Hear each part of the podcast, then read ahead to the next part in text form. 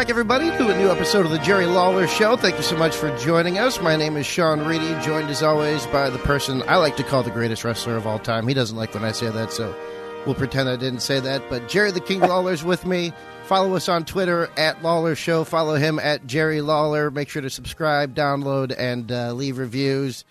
But uh, Jerry, I know we're we're starting the episode this week a little bit under protest on your part uh, as far as who Well- our first guest that we're going to bring on is. Well, yeah, I'm not. I'm not too excited about this. I mean, this is a we uh, we missed a week last week because I was on vacation. Uh, this is what uh, Lauren has to call it because it was the first. She told me it's the first trip we've made together uh, since we've known each other, which has been almost nine years. First trip we've made together without having to um, actually be working. So uh, anyway, so anyway, we did we did that. We did the trip to Hawaii. I want to talk about that. A lot of things to talk about, but unfortunately, our, our phone has been blowing up, and I've just been under so much pressure to have Matt Riviera back on the show. Apparently, he's got a uh, uh, he's been moaning and groaning ever since. Uh, this goes all the way back to January the 18th over in Little Rock, Arkansas, when I beat him for the Arkansas the uh, Arkansas heavyweight championship, and he's he's been moaning and crying and whining ever since. Matt, is this true? Yes, not. That's right.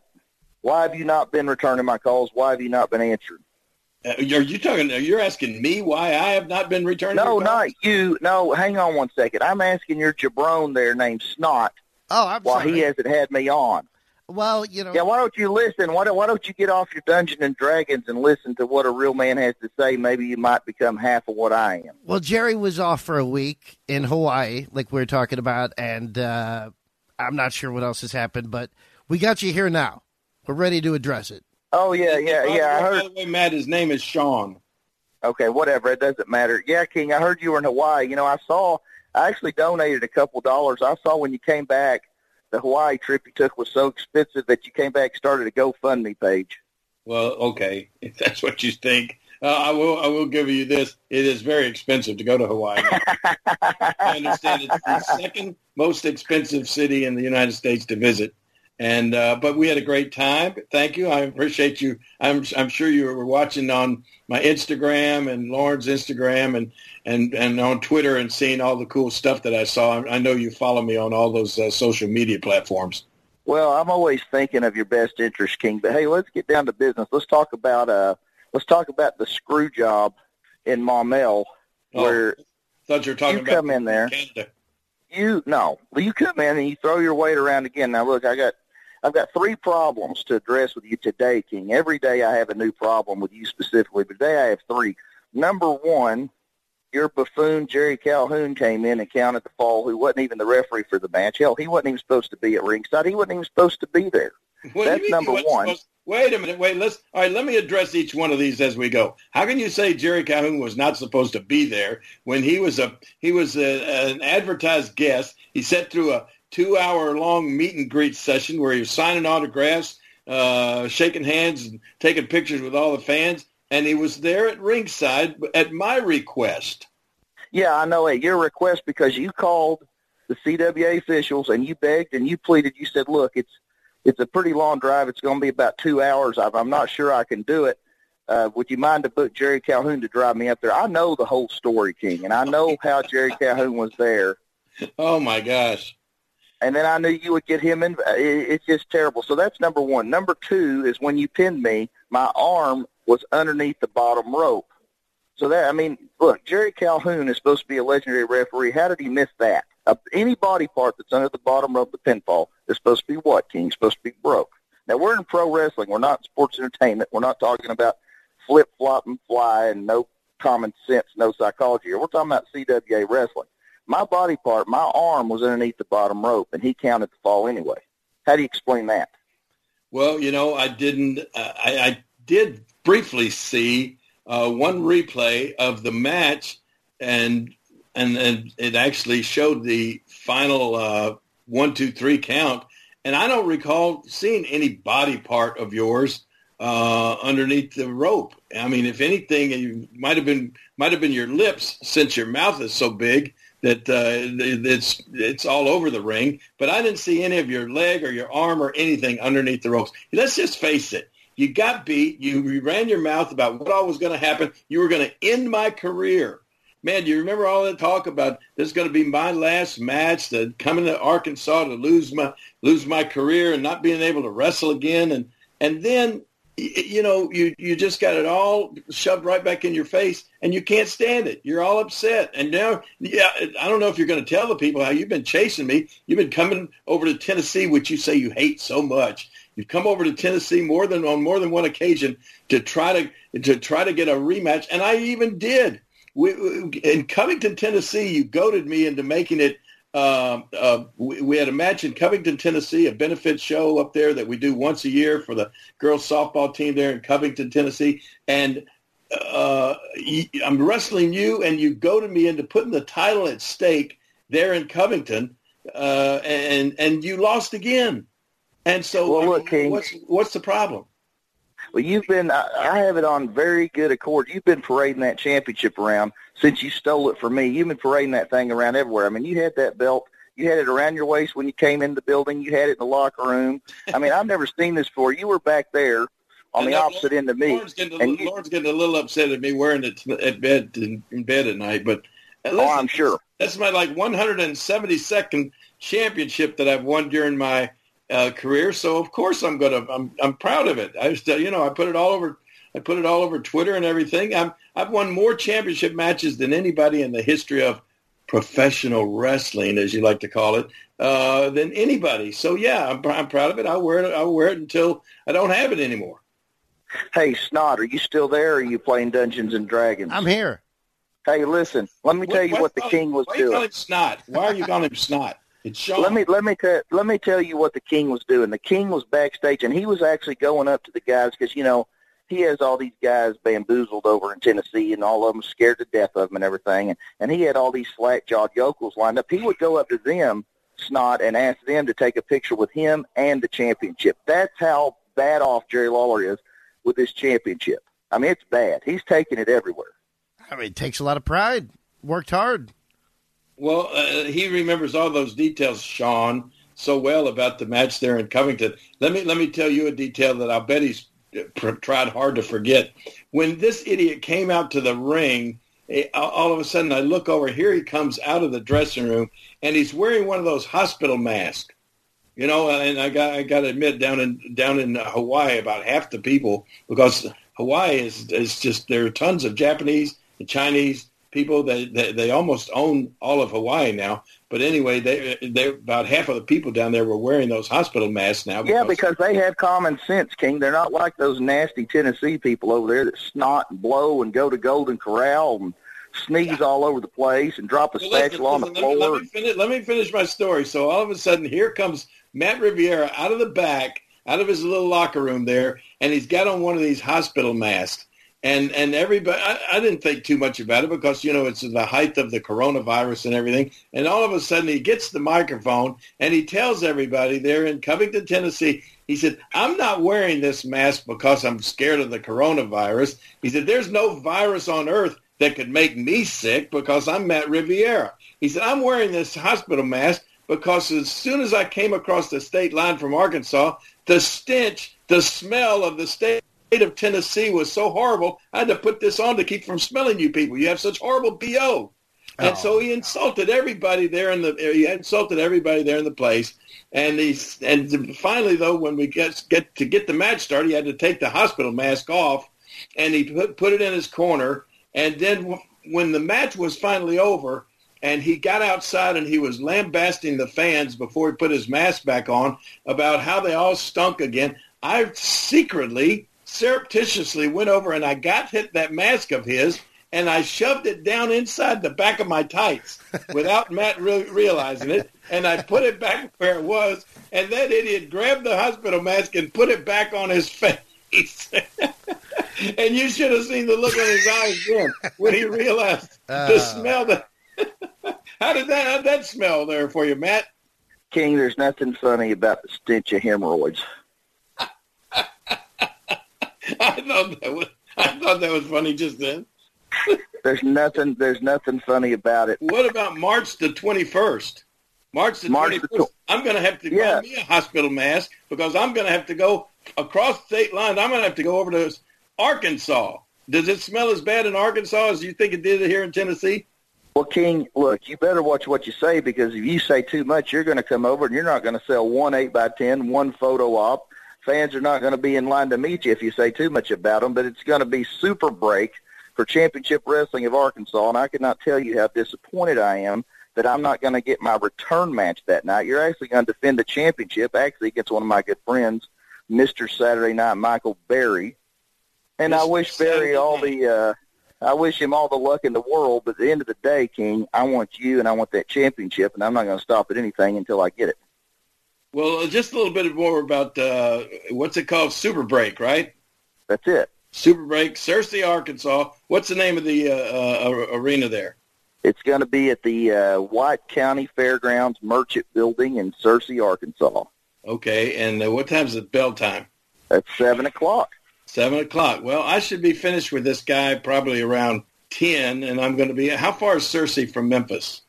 Oh, King, it's just a couple hours. So with it, well, actually, with it being two hours, listen, King, do not bring Jerry Calhoun again. Don't make him drive. I mean, make, please don't. Jerry Calhoun did not drive. Dave Brown and Jerry Calhoun and I came together, and we had a driver. As a matter of fact, you know all of this. You know it well because you guys, your promotion had to pay for me. That was car service. Well, look, Jerry Calhoun, when he came up, I know he was just exhausted, and I and, and I saw him, and I have a lot of, I did have a lot of respect for Jerry Calhoun. Felt bad for the guy, and I said, "Hey, man, what's wrong? Why you hit his handkerchief out, you know, dripping off his head?" And he said, "Man, he said King just about killed me on that drive. He said he couldn't, nothing was good enough. Couldn't drive fast enough. Was always, you always trying to correct him. You're, I've heard you're a real treat to travel with, King." You got to stop at every Popeyes, and nobody can drive fast enough. And Well, that's not true. But uh, you, you, may, if you don't like my driving, stay off the sidewalk. But anyway, I, I'm I'm known as a very good driver. I'm, I'm a very good driver, and I didn't drive that trip. I should have driven that trip because the driver that you guys had hired for us was not a good driver at all. He didn't even stop at Popeyes. Well, about the only thing you and I agree on is the Popeyes chicken sandwich being the king of the fast food chicken sandwiches. That's one thing I will agree with you on. I did have one for lunch yesterday, and I may have another one today. Well, it's good to know that you're in full training mode now that you're the champion, King.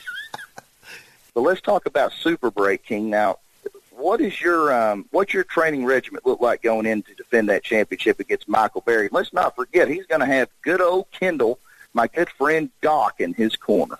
Yeah, that's that's that's that's what we should have talked about. The fact that all all your cornermen that you had at the match in Little Rock and still couldn't get the job done. And I hope that the, I'm sure that uh, your buddy Mister Saturday Night realizes that how many how many guys did you have out at the ring with you there in in Little Rock?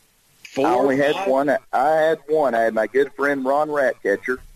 Who was the one I threw through the table off the top rope? Oh, I think that was a child from the front row that you grabbed, if I'm not Oh, mistaken. yeah. Okay. okay. Uh, I know, I know, I, I know, I know. You get hangry, King. If you don't have your Popeyes chicken sandwich, you're liable to attack anybody. yeah. I don't know how you made it back from Hawaii. Oh my gosh, we ate so good in Hawaii. Ate like a king, did you?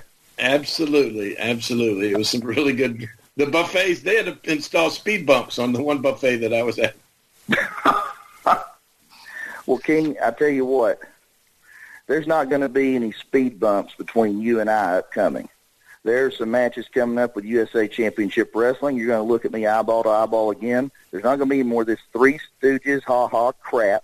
You're not going to parade around. You better enjoy it. You better enjoy all these discount photo ops you're giving the fans to, to, to show off your championship. Uh, there's not going to be any more of that. And you may have won 195 championships. I, I believe you you won your first one back. I believe it was from President Taft. And uh, there's not going to be any more of that. I thought you were gonna. I thought you were gonna go back to the original wrestling uh, president, That was best of seven falls, I believe, wasn't it? me and Abraham Lincoln. Eight, an hour and 45 minute time limit. Yeah, exactly. You know what? I just I'm just looking on my book. You're talking about my training regimen. I've got one, two, three. I've got four matches coming up between now and uh, Searcy, Arkansas, in Super Break. Uh, and uh, here's one I want. I do not want you to show up at this. The week before, the Saturday before the Super Break, it's St. Patrick's Day. We're having our St. Patrick's Day parade down on Beale Street. And so I'm going to be driving. I'm going to be the grand marshal of the parade, driving my Batmobile right down Beale Street, Ooh. Leading leading the St. Patrick's Day parade. That's going to be on Saturday, the 14th of March. So uh, that's a week before Super Break. So don't come over. Don't come over to Memphis and try to interrupt the parade. Just, or if you do come over, just stand on the sidelines like everybody else and wave as the king goes by. And I might throw you some candy or some some little uh, something as as we pass by. Well, you know, King, I've had some really interesting negotiations with Jerry Lawler's barbecue on Beale. So, you know, you may have, you may be uh, things may change pretty damn quick coming up. Well, we'll see. We'll see, Matt. I'm looking forward to Super Break. I guess I won't see you until then, thank goodness. But um, Well, I may come I- I down don't to know the what to St. say. Patty's Just, Day uh, parade.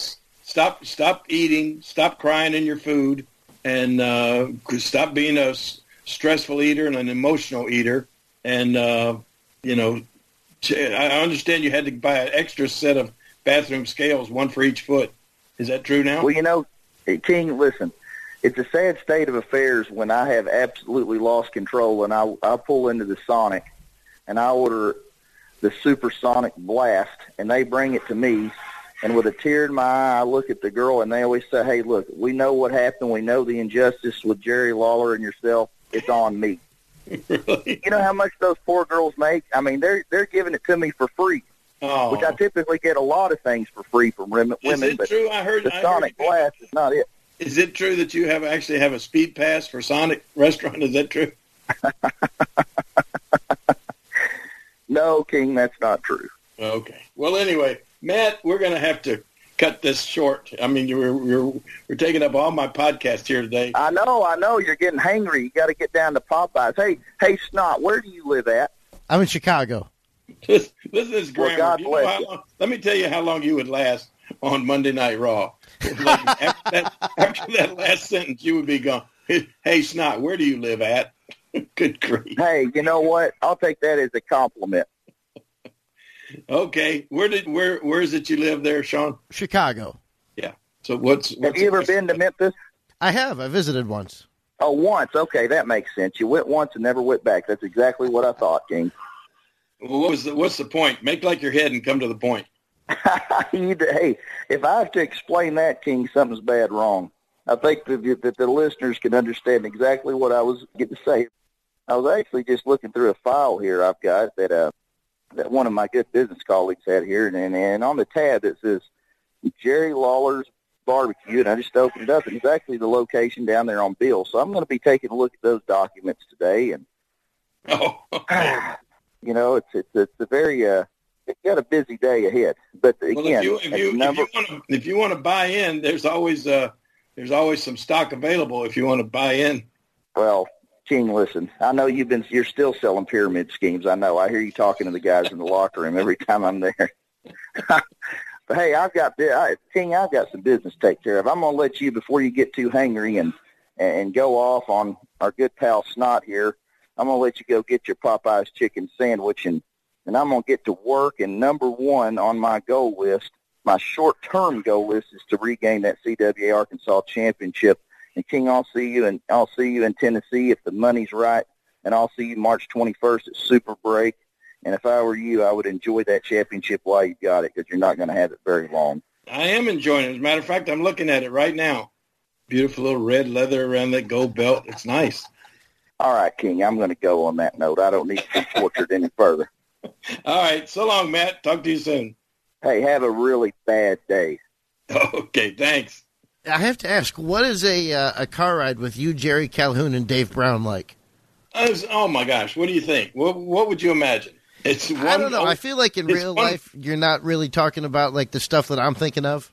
No, honestly, when you get in the car with Calhoun and and Dave Brown, that's all we talk about. The good old days. Oh, re- okay, great. Yeah, one story after another.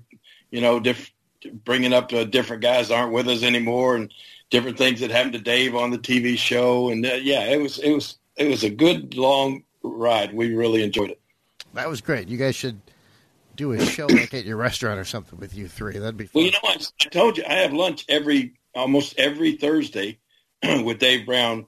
We he and uh, several other people around, uh, uh, you know, different business people, dignitaries and such. Such. We have lunch every Thursday at a different restaurant. A couple weeks ago, we had my, my uh, barbecue restaurant out in Germantown. Um, so we we do that almost every Thursday afternoon. That is awesome. Love that uh, we're still getting plenty of Dave Brown. Uh, do you want to tell us anything about Hawaii? You got to spend a week there. Oh my gosh, it was so it was so awesome. Um, heck, I don't even know where to start. I mean, you know, we tried to do it all with uh, with uh, we were we were literally like tourists. It was Lauren's first time ever in, in Hawaii, and I hadn't been back there since the '80s. Uh, when, and I think I told this story before. I went down there, and I think it was like 1982 or something. And Lia Maivia, which was The Rock's grandmother, um, she was promoting uh, wrestling. Her husband, uh, the High Chief Peter Maivia, he was the, the he was like oh gosh, I don't even know who you would could compare him to here in the states, but he was the he was a head the top dog in wrestling on the island of Hawaii forever. You know, he was a big Samoan guy that that came in there and and and um, and he just ruled wrestling and he was promoting wrestling. Anyway, he passed away, I think, in early in 1982, and his wife Lia continued on the promoting of the show. And I went down there, and somehow on my first trip down there, I won. I got made the Polynesian heavyweight champion. So I had to wind up going back eight straight weeks. I went down to Hawaii for eight weeks in a row, and it was a murder on the the trip. At the you know it was just such a long trip, but they had they they were like Memphis. They had live wrestling every Friday night at the Blaisdell Arena, and by the by the, about the sixth or seventh week, I did. Um, I would take that long flight from California, get off the plane at in in Honolulu, and go straight from the airport to Blaisdell Arena. And I'd get there. The, the flight would get there at about five o'clock. The matches would start at eight. I would matches would be over about ten thirty. And I went back to the airport, and there was a red eye flight back to California. And and so I would go down there and spend basically fly all that way down there and back to spend about four hours in in in uh, Hawaii to just to you know defend my Polynesian championship. That is crazy. They they really valued having you have that title. I guess I don't know. Plowboy Frazier took Plowboy Frazier down there with me one time, and he hated it. He hated the trip on the way down. There's such a long flight. He hated that. And then he hated. He just didn't like being in Hawaii for some reason. And uh, we were supposed to stay. This was early on, and we were supposed to stay for like five days and all of a sudden, after the second day, he calls me up and says, "Hey neighbor, I got our flights changed so we can go back early." And and because he was complaining and everything, and I was just going along with him, saying, "Yeah, this sucks down here. This is not any fun or anything." So all of a sudden, he called and got our flights changed, and and uh, instead of a five day trip, we did a three day trip, and and and and came back. But I, I, you know, I, I really love it. It was, it was, and especially on this trip with Lauren, it. I mean, it. She just kept saying she'd be looking around. We're looking at the Diamond Head, you know, there on the, on the Waikiki beach and the beautiful surf and people surfing and the the sand and everything. And um, she just kept saying, "This really is like paradise." It is. It's just. I mean, it's a great thing. We went to luau's and um, you know all the stuff. We went to the Pearl Harbor. That was one. Of, that was an amazing, uh, amazing tour of Pearl Harbor. It was just. I mean, that was like. Um, I, it's, it's hard to explain. You really, if you ever go there, you definitely got to go to Pearl Harbor, and you you go out on the uh, the Arizona Memorial, and you're literally standing over the USS Arizona, where I think about almost 1,200 so- sailors lost their lives when that ship was sunk. Uh, lost their lives when the ship was sunk, and you're just standing right over, and you could look down in the water and see the see the ship right there underneath you that it had that hasn't been moved since the you know 1941 or whatever. So it's it was um that was just, that was a really cool part of the tour, and everything down there is just so beautiful. It's just it's just it's just amazing. Sounds very nice. Sounds like a nice break from the chaos of pro wrestling. Yeah, and then it was it was um, talk about chaos. We took a we took a flight. We stayed as long as we could, and we took a red eye flight that left at nine thirty at night from um, from Honolulu, and we we so we got up that morning. We had to check out of our hotel at about noon or something. So we just had our bags all packed and put took took them down to the bellman there at the hotel, and then we went out to the beach and we hung out at the beach for uh, we, we had lunch on the beach, and then we hung out there for about four or five hours and getting some great sun. It was so hot, and then uh, and then we came back to the back to the hotel. They had a little um, I don't know what they what they call it. They had just like a a little room spa where somebody could you could come in and get a quick shower and get get dressed and everything. And so we did that. We went to the airport at about seven o'clock that night.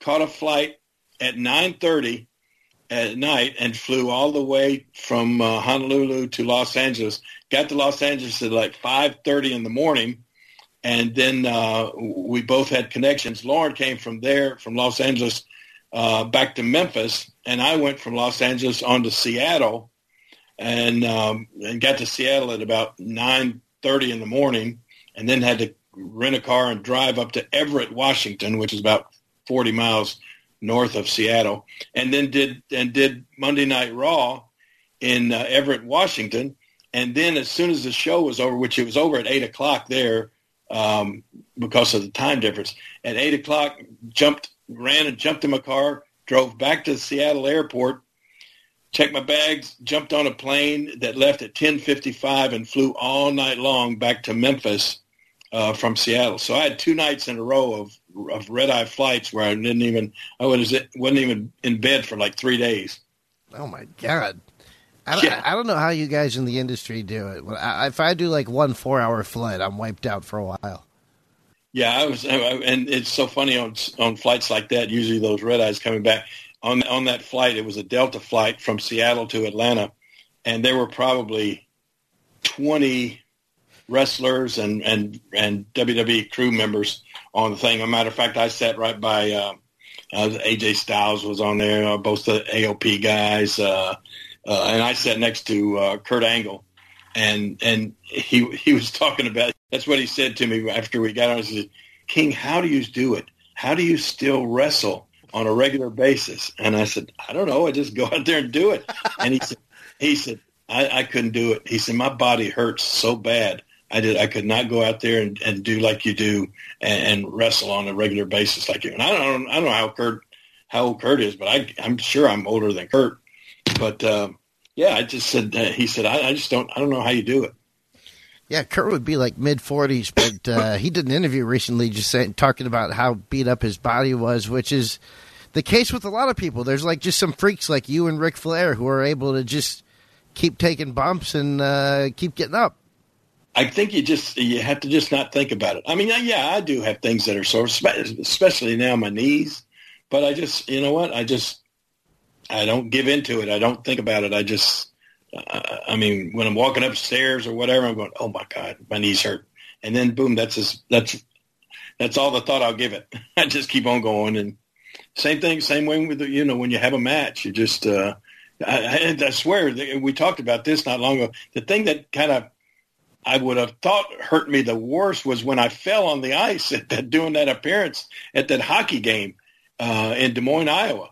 But then uh, then all of a sudden I got up from that and I thought, dang, I, I'm not even hurt. That's crazy. You know, here I am uh, at my at my age doing a big slip and fall on on hard ice that's as hard as concrete, and uh, and you know didn't even phase me. Speaking of that, I got another I got another uh, hockey game appearance coming up. All right, careful this time. Yeah, I got to be more careful. That is going to be. When is that going to be? Uh, you know where it is? It's in Cleveland, Ohio. Oh, okay. The Cleve, the Cleveland Monsters. That's and that's coming up. That's uh, February. Gosh, that's a week from today, as a matter, or a week from tomorrow, as a matter of fact. The twenty eighth, I'm going to be in Cleveland, Ohio, at the Monsters hockey uh, game.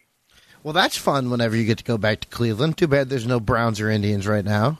Yeah, you're right. They're all going to be out in the Indians are going to be out in Arizona, and then the next day I head from Cleveland down to uh, Richmond, Virginia. I got two days at the Galaxy Con in Richmond, Virginia. Big Comic Con. It's it's huge and it's a lot of fun. So I'm going to be back that on the 29th and 30th of uh, no, the 29th of February. Oh, this is the month. This is the year we have 29 days in February. Oh, okay. Good to know. So is that what does that mean? It's a leap year, right? Yeah. Ooh. You know how I used to remember what leap year was? Was because Super Brawl 2 was on February 29th, and I remembered the year. Wrestling does weird things for me. Let's let's move on. Um, you talked about going to Washington for uh, Raw, uh, an eventful show. We haven't talked about the last two weeks. Uh. One major thing, though, that I've just been getting tons of audience emotion and just old school type of you know crowd response has been everything involving Randy Orton ever since he uh, destroyed Edge, and then Matt Hardy has been involved in the last few weeks here, and uh, it's been some intense stuff. It has, and and and it's um, you know, I mean, I mean, everybody everybody knows the situation with Matt. Uh, you know, I think his his contract is up on March the first, and I and I don't know if he's going to resign or you know, it's kind of everything's kind of up in the air. I do know that um, they had you saw what happened, Matt. He got uh, Randy jumps him and he gives him the Con-Chair-To, and then and then this past week uh, we were under the we were under the understanding, or everybody was thinking that they had booked Matt back in a in a title match. Or uh, not a title match. I'm still thinking about Matt Riviera. They had booked Matt back in a match against Randy Orton after getting the Con-Chair-To and everything last week. And even when I saw the when I saw the uh, rough draft of the show, I think, gosh, how is how is Matt going to be in any condition to do a match after what happened to him? It's almost as bad as what happened to Edge, and we haven't even heard from Edge yet.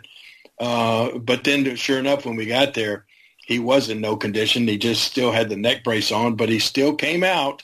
And and then we saw what happened to him. You know what happened to him again, which was unfortunate.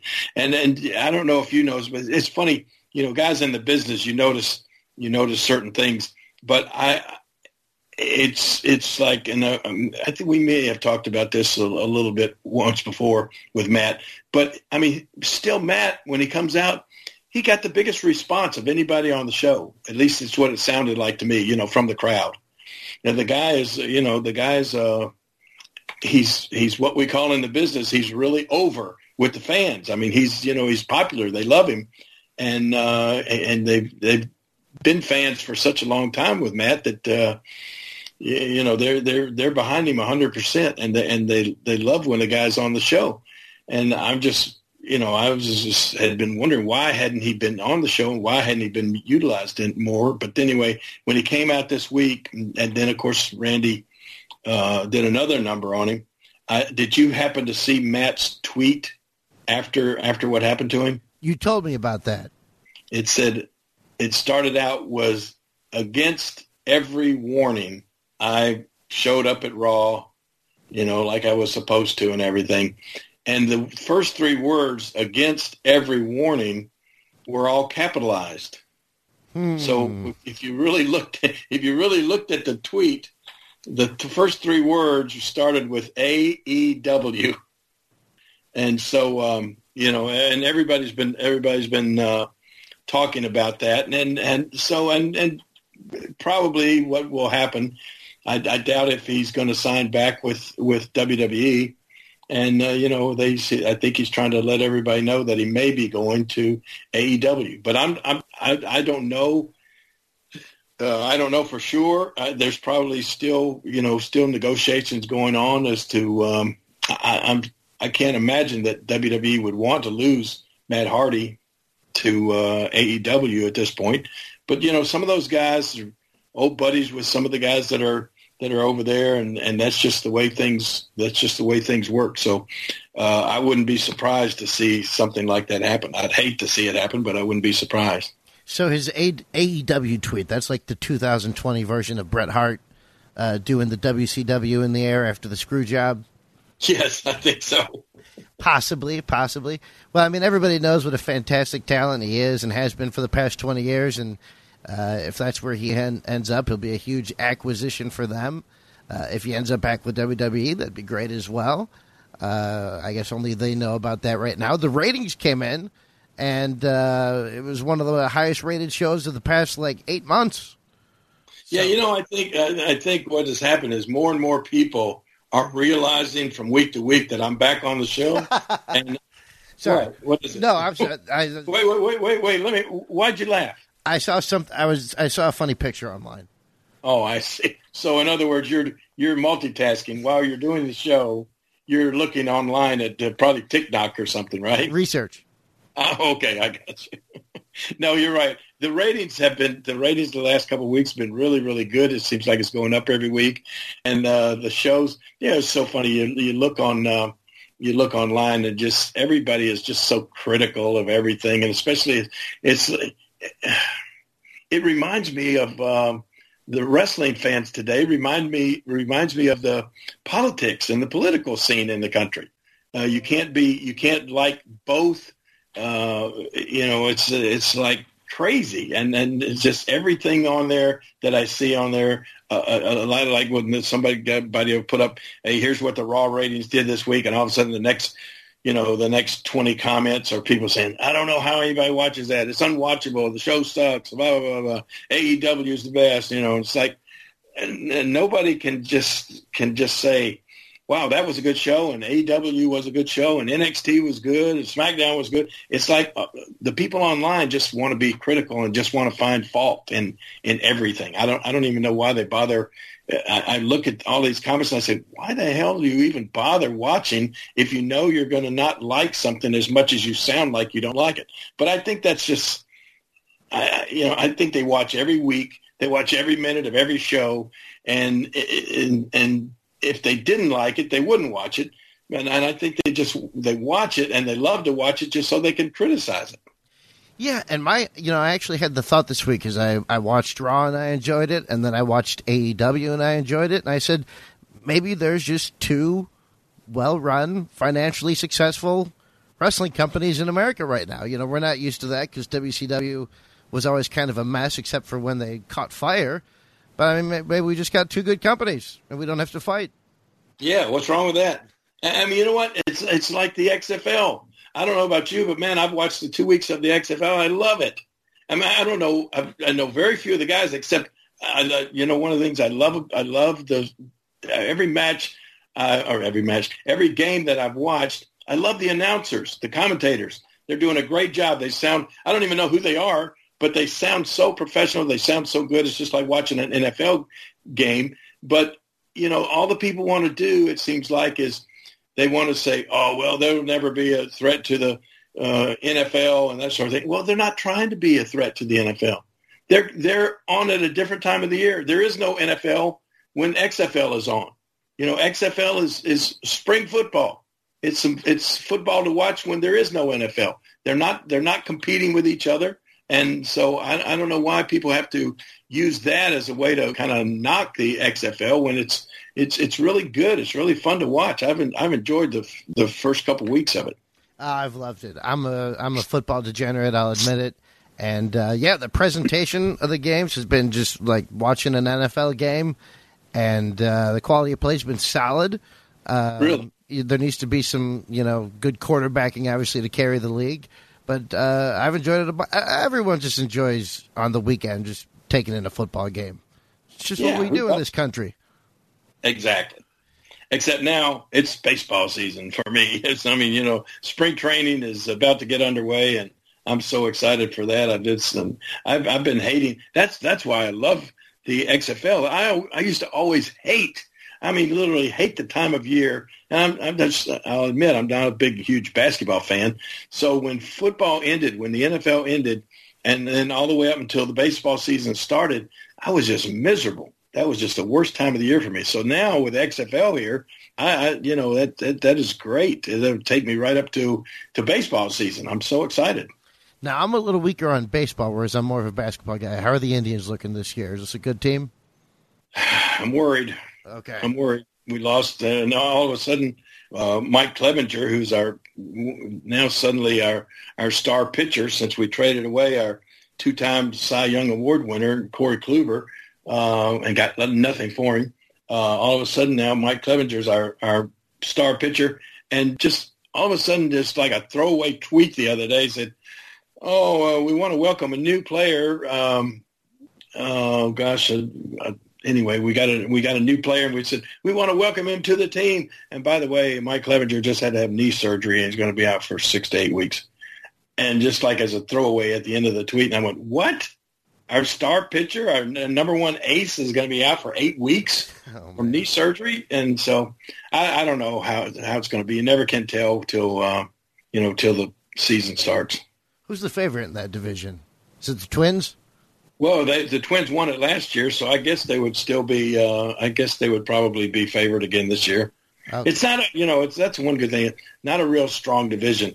Twins just came out of nowhere to win it last year with all that crazy hitting, and uh, then I think they may have lost a player or two. So it, it's it's it's going to be it's it's always a good division to watch. Anybody could win, you know. And we're not going to go too baseball here, but I got to ask you: Have you been catching up with this uh, Astros thing and how crazy oh, it is? Yes, of course I have. Oh my you gosh! Know, I think in 2017 the Astros beat the Indians on the way to you know out of the in the playoffs. Oh, and they? so uh, yeah, so you know everybody like Cleveland. I mean every team, the the Yankees, every team that they beat on their way to the championship, everybody should be upset. I know, and I'm I'm upset. I don't think that I don't think that they've done enough I don't know if you want to say punishment or whatever. I really think that they should vacate the world championship that they won. I mean, because that's just that's, that's just flat out. And they admitted it, and they come out and apologize and all that kind of stuff. But good grief! And then Rob uh, Manfred comes out and says, "Oh, what am I going to do? Take their piece of metal?"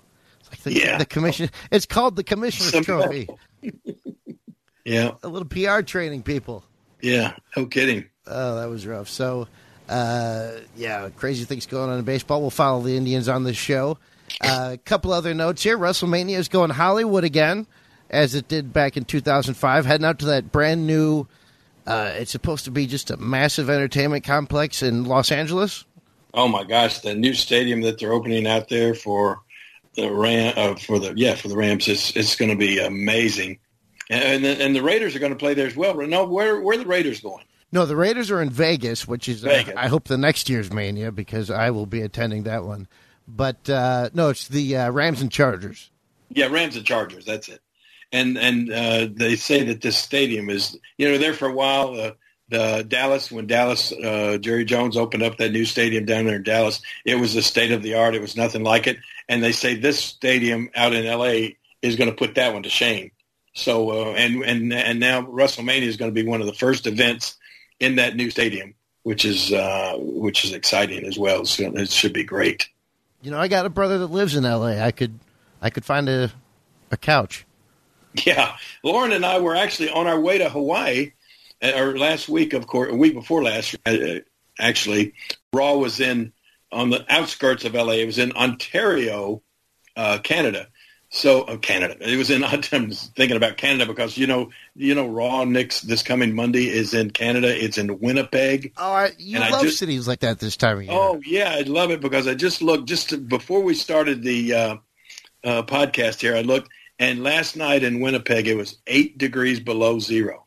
Oh my god! And so yeah, that's why they always book Raw in the dead of winter in Winnipeg, Canada. I just don't get it, but. It, but anyway, two weeks ago we were in Ontario, California, and so Lauren and I went out early. We love. We love to go to L.A. and we love to go to uh, Hollywood. So we went out and spent a couple days in in Hollywood. We were actually on Hollywood, uh, right there at Hollywood and Vine, the night of the uh, Oscars.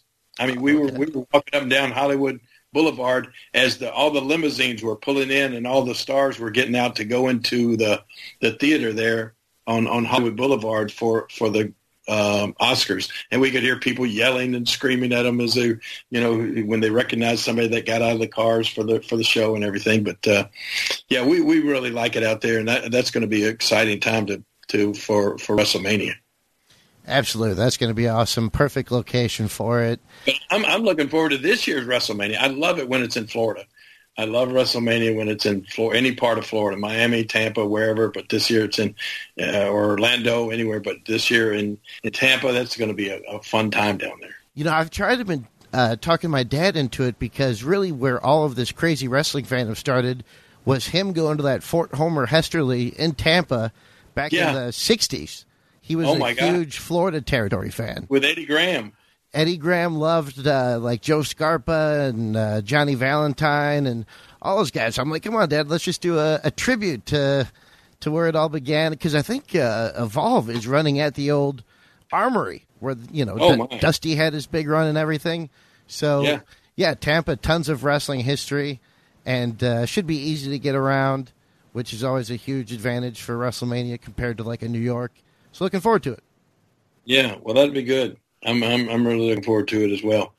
And then you uh, have a trip coming up this week, uh, WWE related. I do. Um, Tell us about this. well, as a matter of fact, it is uh, the trip is coming up. Is this?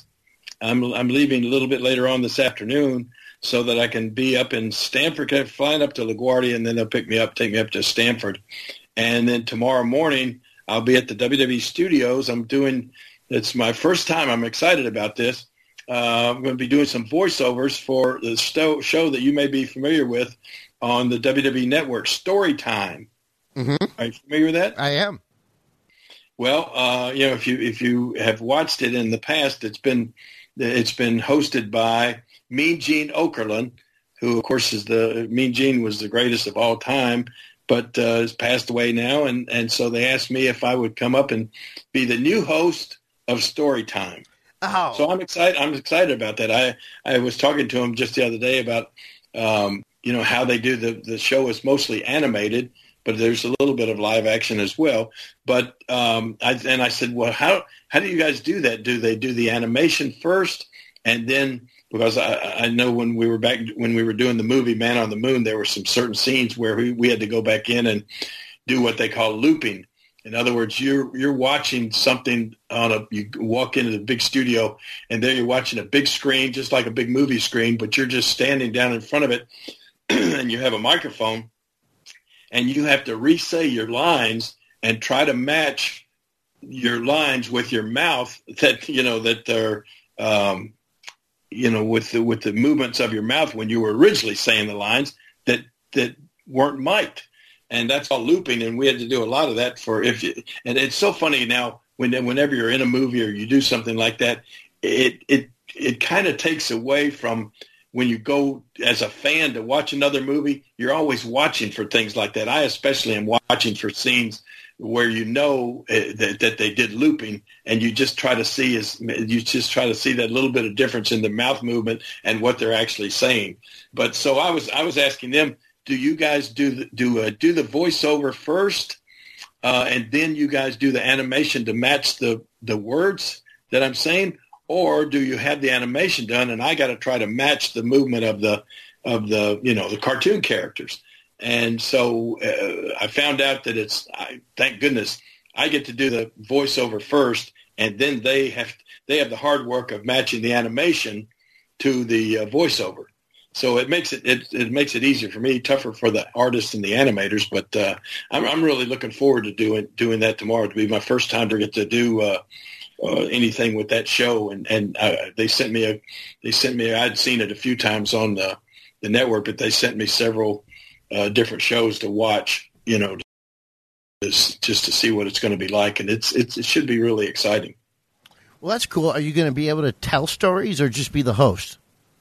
Well, that, that's what uh, I'm, I'm specifically uh, supposed to be the host, but uh, they said they're to we're to have free reign, and they said it's we just want you to have fun, and if you want if you want to you know expand on stories, and they said pretty much Gene they they would have lines written out for him, and he would just pretty much read the lines, and uh, that because that's just the way he wanted to do it. And they said, but with you, there's going to be no. You know, no specific script that you have to stick to. And he said it can be a little more uh, risque and maybe some little e- even sexual content if you Oh, want. And so, yeah, so they're they're going to kind of give me free reign on the thing. So it should be it should be fun. I don't, so I, by that, when them telling me that, I don't even know what to expect myself. So it should be uh, it should be interesting. All right. So now we'll hop into some uh, quick questions here before we finish up for the week. Thanks to everybody who sent them in to uh, at Lawler Show on Twitter. We like to do this whenever we can.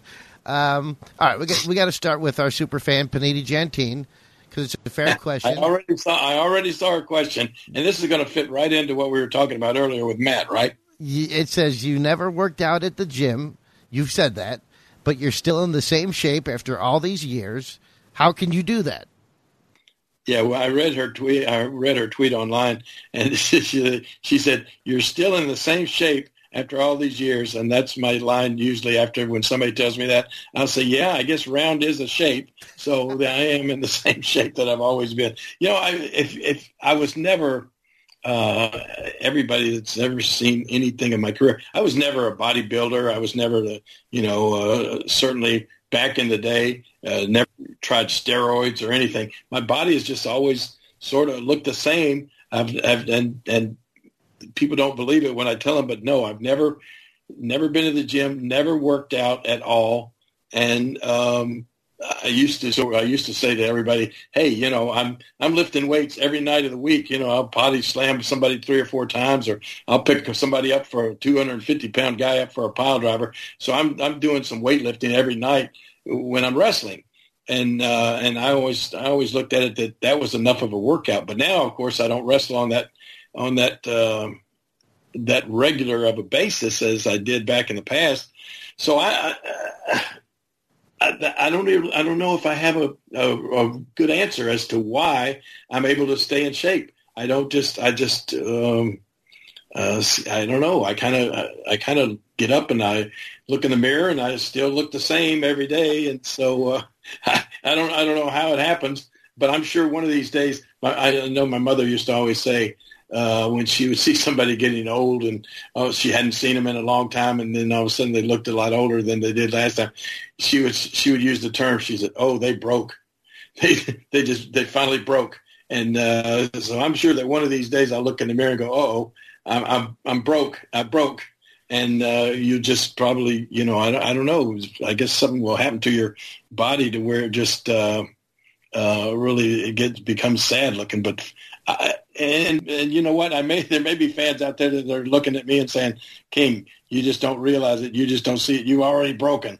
But um, uh, uh, so far, I'm still able to get in the ring and and and and do. Um, uh, it's funny. Downtown Bruno and I were talking last night on the phone about um, about being able to still go out and have matches. And he said, he said, he said, well, King, you work smart. You know, you don't you don't have to go out there and and and flip, and flop, and fly, as Matt said earlier in the show. He said you work smart. He said you you take bumps here and there, but you know you you're able to tell a story in a match and make it entertaining without having to do moonsaults and all of this kind of stuff. So um, that that's that's probably the main reason for my success. I'm, I'm able to have an entertaining uh, and um, tell a story in a match without having to do uh, all those crazy things that would shorten somebody's career. Uh, yeah. Uh, but you took some crazy abuse back in the day. I mean, Joe LeDuc slamming you over the top rope onto a table, and just the general style of Memphis. You uh, you you put yourself through a lot. Oh yeah, well, you know what? When I when I first started, I, for that style in Memphis uh, back in back in the day when when the territory we're used to guys like Don and Al Green, which were two, you know, two big old rough and tumble uh, brawling type guys that were, you know, 270 pounds each. And then uh, you had the Von Brauners, which is two big, big, uh, tall, big, uh, monstrous German wrestlers that uh, uh, were just brawlers. And, and and that's sort of the way it was back then. As a matter of fact, when Jim White and I came in, and I started taking, we were so young and everything, and I started coming off the top rope and flying over the top rope out onto, like you said, landing on tables and everything. All of these guys went to to the promoter and said they started complaining about me and Jim White. They said, "Oh, these guys are like two circus acrobats." You know, that's the people don't want to see that, but I didn't know if people wanted to see it, but I know one thing: the the top the top guys like Jerry Jarrett and Jackie Fargo and Tojo Yamamoto, they wanted to work with us because you know we take the big bumps for them, and it made them look better rather than you know going out there with two uh, you know, big old guys like the the Von Brauners or whatever that were just going to overpower them and get them down and hold them in a hold or something like that. Uh, they all of a sudden they see two guys like me and Jim White flying all over the place, and and and that's who they wanted to that's who they wanted to work with. So that's how we got put into the spot that we were because Jerry Jarrett was the you know he was the booker, he was the promoter and everything, and and um, he would rather work with two guys that were going to uh, let him throw him over the top rope than than two guys that were going to just grab a headlock and hold him down on the floor for 15 minutes. That's interesting that uh, all those years ago they were calling you a circus acrobat because there's a lot of talk online nowadays about how you know people like me are getting a little older and we're starting to say that the new young guys are a bunch of acrobats and I guess it's kind of a circle of life thing. The thing the industry oh my is changing. That, yeah that, that's what they were saying about me 50 years ago 50 years ago so you know now by that it's been going on forever I don't know if I, I don't know if you saw it, but I saw there was a clip of a match that's that's been going around on Twitter the last few days of um, a match between Lou Thesz and and Buddy Rogers. Did you have to see any of that? I think I did see that.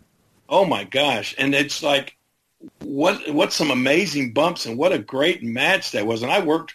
Uh, I, will never forget. You know, one of my big matches. I worked with Lou Thesz and Pat O'Connor uh, in a tag match. Me and Jim White were with Lou Thesz and Pat O'Connor, and the special referee was um, oh god, god, Jersey Joe Walcott.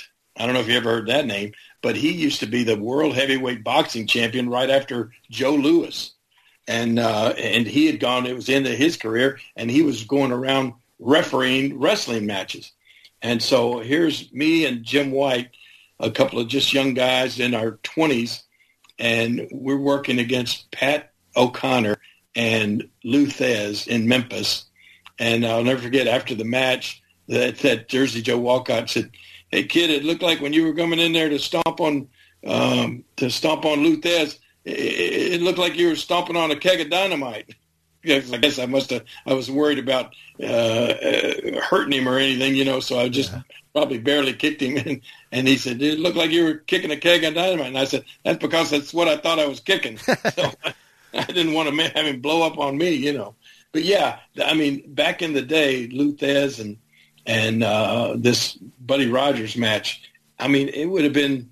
Uh, I think JBL had mentioned it. He he watched it. And he, I saw his tweet about it and he said, you know, that that wouldn't even have gotten two stars from these people that rate matches today. But it was really a classic. It was really a good a good match um, that that these that these guys had. And this was that match was probably maybe 55 or 60 years ago, but it would still hold up today. It was so good. Whenever I see uh, Buddy Rogers stuff, which there's not a ton of, he seems like he was awesome. Uh, he seems like he was really the state of the art back in the day. Yeah, you know, I, I always I, I, didn't really get to see any of his matches either because he never really came down to the uh, down south or to Memphis or anything. Excuse me, but I, I always uh, mention him because he was Andy Kaufman's favorite wrestler, and when he was uh working up the Northeast, Andy was just a little kid, and he told me he, he said, "Man, I would watch this Nature Boy Buddy Rogers." And he said, I could tell, and he said, even as a kid when I'm watching on TV, I could tell that he was intentionally trying to make people hate him or just not like him. And he said, but it made me really like him even more. And he said, that's, that's what I always try to do in my, my shtick, basically, as, you know, once he got into show business, he, he enjoyed making people not like him but he wanted to do it in a way where the people could under could realize that he was trying to make them uncomfortable and that sort of thing. And so, and then that that made them like him. And so that that Andy Kaufman's whole personality, his whole philosophy behind show business, he got from watching Nature Boy Buddy Rogers. There you go. That's classic. Um, next question here. This is an interesting one to me. If you could compete in a pay per view today, uh, who would be the opponent out of the current guys that you would choose to have a match with? Who, who do you think you'd have good chemistry with? Oh gosh, um, without a doubt, the Miz. Uh, Miz would be uh, excellent to work with. uh, yeah, and you know, after after we did the little thing on uh, uh, a while back on on Monday Night Raw, when before I was back doing the hosting, I just came on for the guest appearance. Bray Wyatt came to me afterwards and he said, "King, I would love to work with you down in Memphis." and, uh, and and and I, you know, and I just thought back then, what what matches I could have had, you know, because he was the perfect kind of a, a heel that we would bring in in Memphis, you know, the big scary monster type, where the, that was bigger than life, and and that's the kind of people that I love to work with and have matches with. I would love to, you know. Um, uh, have a, have a match with Bray Wyatt or the Fiend either either way. Uh, but yeah, I think I think probably because we did it and we had that match, you know, um, uh, a few years ago on on Raw. But me and the Miz, I think our our he could he could uh, adapt to my style um, probably more easy than than anybody else that I could think of. But Tommy, you know, gosh, I've had I've had matches. I was looking back the other day, and I had matches with Randy Orton and John Cena, and some of some even our our friend Panini put up. Uh, she said Jerry Lawler has had three matches with John Cena, and I'm one of the only people that John Cena never beat. Ooh, you can hold that over him. Yeah, right. but anyway, uh, yeah, but I, I don't know. I've, uh, that was one of the things I always prided myself on was being able to work with just about anybody, no matter what their style was. I mean, uh, you know, the idea of you and Bray and Memphis just gives me chills. That would have been epic. Yeah, that would have that would have been awesome. That would be great. But then I would, I, like I said, with the Miz, the the, the match we had, the the table, ladders, and chairs match, or whatever it was for the title, or maybe it's just a ladders match. I'm not sure. No, it was uh, TLC when Michael Cole TLC. screwed you. Yeah, exactly yeah, that that that match, I, I, just enjoyed that match so so much, and uh, I thought that he, the Miz, was so easy to work with, and he actually he he actually uh, signed, signed something to me one time. Uh, I got his autograph or something, and he said, "Thanks for carrying me in that match." And I thought, "Oh my God, yeah, right." but uh, yeah, so he's he's he's been one of my favorites for a long time. All right, so let's have one last question here. Uh, the question is, what was it like to face Andre the Giant? And I would add in just any other stories you have about Andre or uh, you know backstage stuff or anything. Tell us about Andre. Oh my gosh, Andre was awesome. Um, you know, we we down in Tennessee. If I think I talked about this on the on the Andre special, the fact that um, you know Andre, of course, was uh, the senior Vince McMahon's uh, he was a showpiece. I mean, he was the he was the main guy, but he was such a featured attraction that you couldn't you couldn't have Andre on your show every week because it would it would just take away from the fact of him being a, such a special attraction. So in in order to keep Andre busy, uh, Vince Vince would send him out all over the country to the different territories. And as I mentioned once before, I think at one time there were like 32 different territories around the country. And what Vince would do would he would send Andre out for a week to these different territories, um, and, and and then at home, absence makes the heart grow fonder. The people be missing him up in the New York territory, and then he'd go down for several weeks to different territories, and then boom, a month later he would come back to Vince, and then uh, he's fresh again, and people were waiting for him, you know. But so we got we we got Andre at probably once, maybe sometimes twice a year is all we would get Andre in our territory, and so um, it, it was a big special deal to have Andre come in, and then you usually you know, he he would work with the with naturally be put in some sort of match with the top guy, t- tag match or that sort of thing. But um, the the best thing was one time when we we had him in for a week, and I got to work with him all around the territory, Louisville, Evansville, Memphis, and, and all of the different cities, in just in single matches. And so uh, he, he was just he was just such an unbelievably nice guy. And and it, it, when I look back on it, it amazes me that how because his life was so difficult. I mean, just people can't imagine this size. I mean, just how him getting around the hotels rooms that were, you know, everything was just too too small for the poor guy, and it's just made his life. It had to be miserable. Uh, can you imagine sleeping on a bed when you're almost eight feet tall and you're sleeping on a bed that's maybe six and a half feet long, uh, and and and trying to get in a car? Well, I do remember, you know, when he would they'd fly into your ter- he'd fly into the territory, and then uh, somebody would be designated as to have to drive him around to all the towns that week. And you had to, you know, you had to get to whoever had the biggest car, and then poor Andre would have to squeeze into the, you know, the front seat or the back seat, however he would have to do. And you, uh, I remember he, somebody who was riding with somebody in front of me, and I'm behind, and the car is like tilted over, you know, as they were driving down the the highway because Andre was just so big. Shane Russell and, told me a story about Lance having to drive him around in like he had a truck or something, and Andre broke his front seat? Yeah. Oh, yeah. That that was what I was going to say. I mean, the guys, everybody loved Andre, but at the same time, you didn't want to get stuck with him because it, it would, like you said, it was going to do some damage to your car. The seat was going to get broken, or your shock absorbers were going to get shot, or something was going to happen. You know, so. Uh, but working with it, working with Andre was just uh, it, it, it depended on if Andre liked you or not. And and he didn't like everybody, uh, but f- I was real fortunate in the fact that he he uh, obviously or apparently liked me and enjoyed working with me, and um, uh, he he would call everybody boss. Everybody was boss because he didn't want to. I don't think he wanted to have to try to remember everybody's names of who he was going to meet as he was going around the country. So everybody was boss and there's a boss, you know, boss, what do, what you want to do tonight, boss?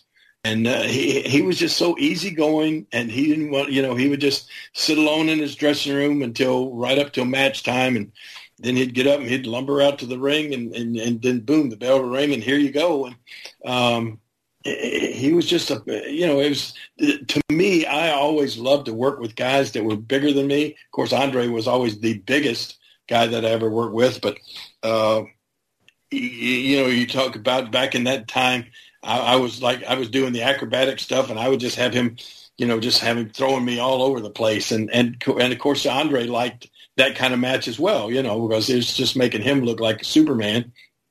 So, uh, uh, I, I, I always really loved working with Andre. Then after the matches, you know, most guys would get, it was kind of a known thing back then. A guy would have a, after his match, you go get in your car and you have a six pack of beer. Nobody would get drunk or anything, but you'd have like the, the somebody, everybody would buy themselves a six pack. I didn't. I was the only one that, that didn't drink, but I just remember that everybody would get a six pack, but Andre would have a case. Hmm. He would every night after his matches, he would drink 24 cans of beer. And you know, to most people, you would just say, "Oh my gosh, I, it's impossible." You'd be wasted. But to Andre, when you looked at a can of beer in his hand, it looked like a little toy, something like a. I mean, you know, his hands were so big, and so it just that's just that that I guess a, a case of beer was like a six pack to to uh, Andre. But uh, yeah, the, working with him, and then of course the one time, and I've told this story before, but uh, the one time that Andre he, you know, he couldn't get beat. You didn't. Nobody beat Andre the Giant, uh, but he did with us. They did allow uh, me to do a count out with him in Louisville one night, uh, to where I, I, guess I had Sam Bass. I think Sam Bass was um, in my corner, and uh, anyway, we did the deal where we both Andre threw me out of the ring, and he comes out. We're fighting out on the floor, and then uh, he did something to me and I staggered back and fell back into the ring at the referee's on like the count of eight. And as Andre was starting to crawl back into the ring, he was of course up struck. I think underneath the ring, Sam grabbed his foot and held him to where he couldn't get back in the ring and he got counted out. So technically I won the match. And so then, um, uh, of course, the, you know, back in the day, our, our, um, our main the main way of getting anything known about Memphis wrestling around the world was from Bill Apter and his magazines, his wrestling magazine, Pro Wrestling Illustrator, whatever it was back in the day. Uh, and, and I would send Bill uh, the reason we got publicity because he he was always looking for for different. Uh, pictures and, and footage and stuff from around the territories. So every week we'd send Bill a bunch of pictures of our matches. And so this one particular week, there were some great pictures that I think Jim Cornette took um, there around the ring in Louisville, and it showed the big size size difference between me and Andre. And I would tell Bill what happened in the match, and so so he calls me up after he gets the pictures, and Bill says, "Man, the the size difference between you and Andre is so prevalent. It looks so great in these pictures." He said, "Would you mind? Would it make you mad if I referred to you as a midget?" And he said, but because of what I want to do, he said, I want to make, I want to tell the story of what happened, but I want us, the headline to read, the night a midget beat Andre the Giant. Mm. And so I said, no, Bill, that's fine. Whatever you want to do. So that was the, that was the lead story. The, it wasn't the, it was on the cover of the magazine that this big headline, the night a midget beat Andre the Giant. And so the story came out. And then, of course, when you open it up, it said, it talked about the size difference between the two of us, and then it told the story of the match. And then somehow that magazine got back to Vince McMahon Sr. And we were, Jerry Jarrett and I, the next week, were going out to Las Vegas. For the first time ever, we're attending the NWA, the National Wrestling Alliance Promoters Convention, which they had once a year in in uh, in Las Vegas. And Jerry Jarrett and I got to go to it for the first time that year because we were the, you know, we were the new promoters there in Memphis.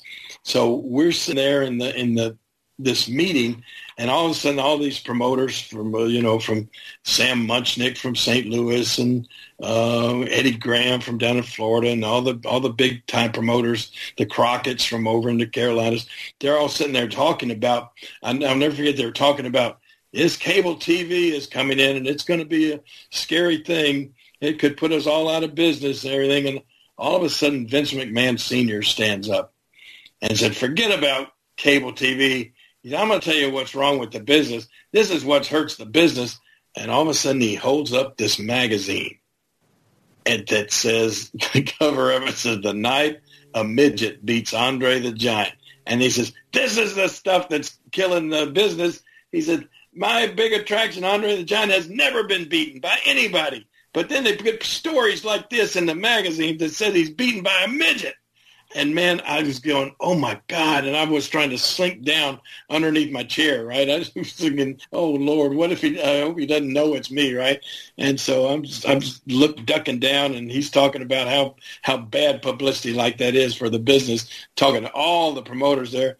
And I think Terry Funk was in the back and he sees me uh, it's you know trying to hide behind the chairs and everything. So Terry and his his ribbing ways, of course, Vince is up there. Vince Senior's raising Cain about this, and all of a sudden Terry Funk says, "Well, Vince, who was the little bastard?" and I turned around, I looked at him, I said, "You bet! Oh my god!" And he starts laughing, right? And so, anyway, uh, that was that. That was like my most embarrassing moment uh, involving Andre the Giant. And of course, whenever he whenever he came back after that, you didn't even ask the uh, what the finish was. You knew Andre was going to go over some kind of way. But I, I mean, he was he was a great guy. I loved loved. I always loved working with him, and uh, he was one of my all time favorites. And my he, because of him, he's in one of my all time favorite movies, is Princess Bride. There you go. Uh, and just just because of Andre, it's it's just so so good. And then if you haven't seen uh, if you haven't seen that Andre the Giant documentary or special about him, uh, it is really worth seeing. It's really, really good. All right, there you go. Classic stuff, classic stories. King, I think we made up for uh, missing the show last week.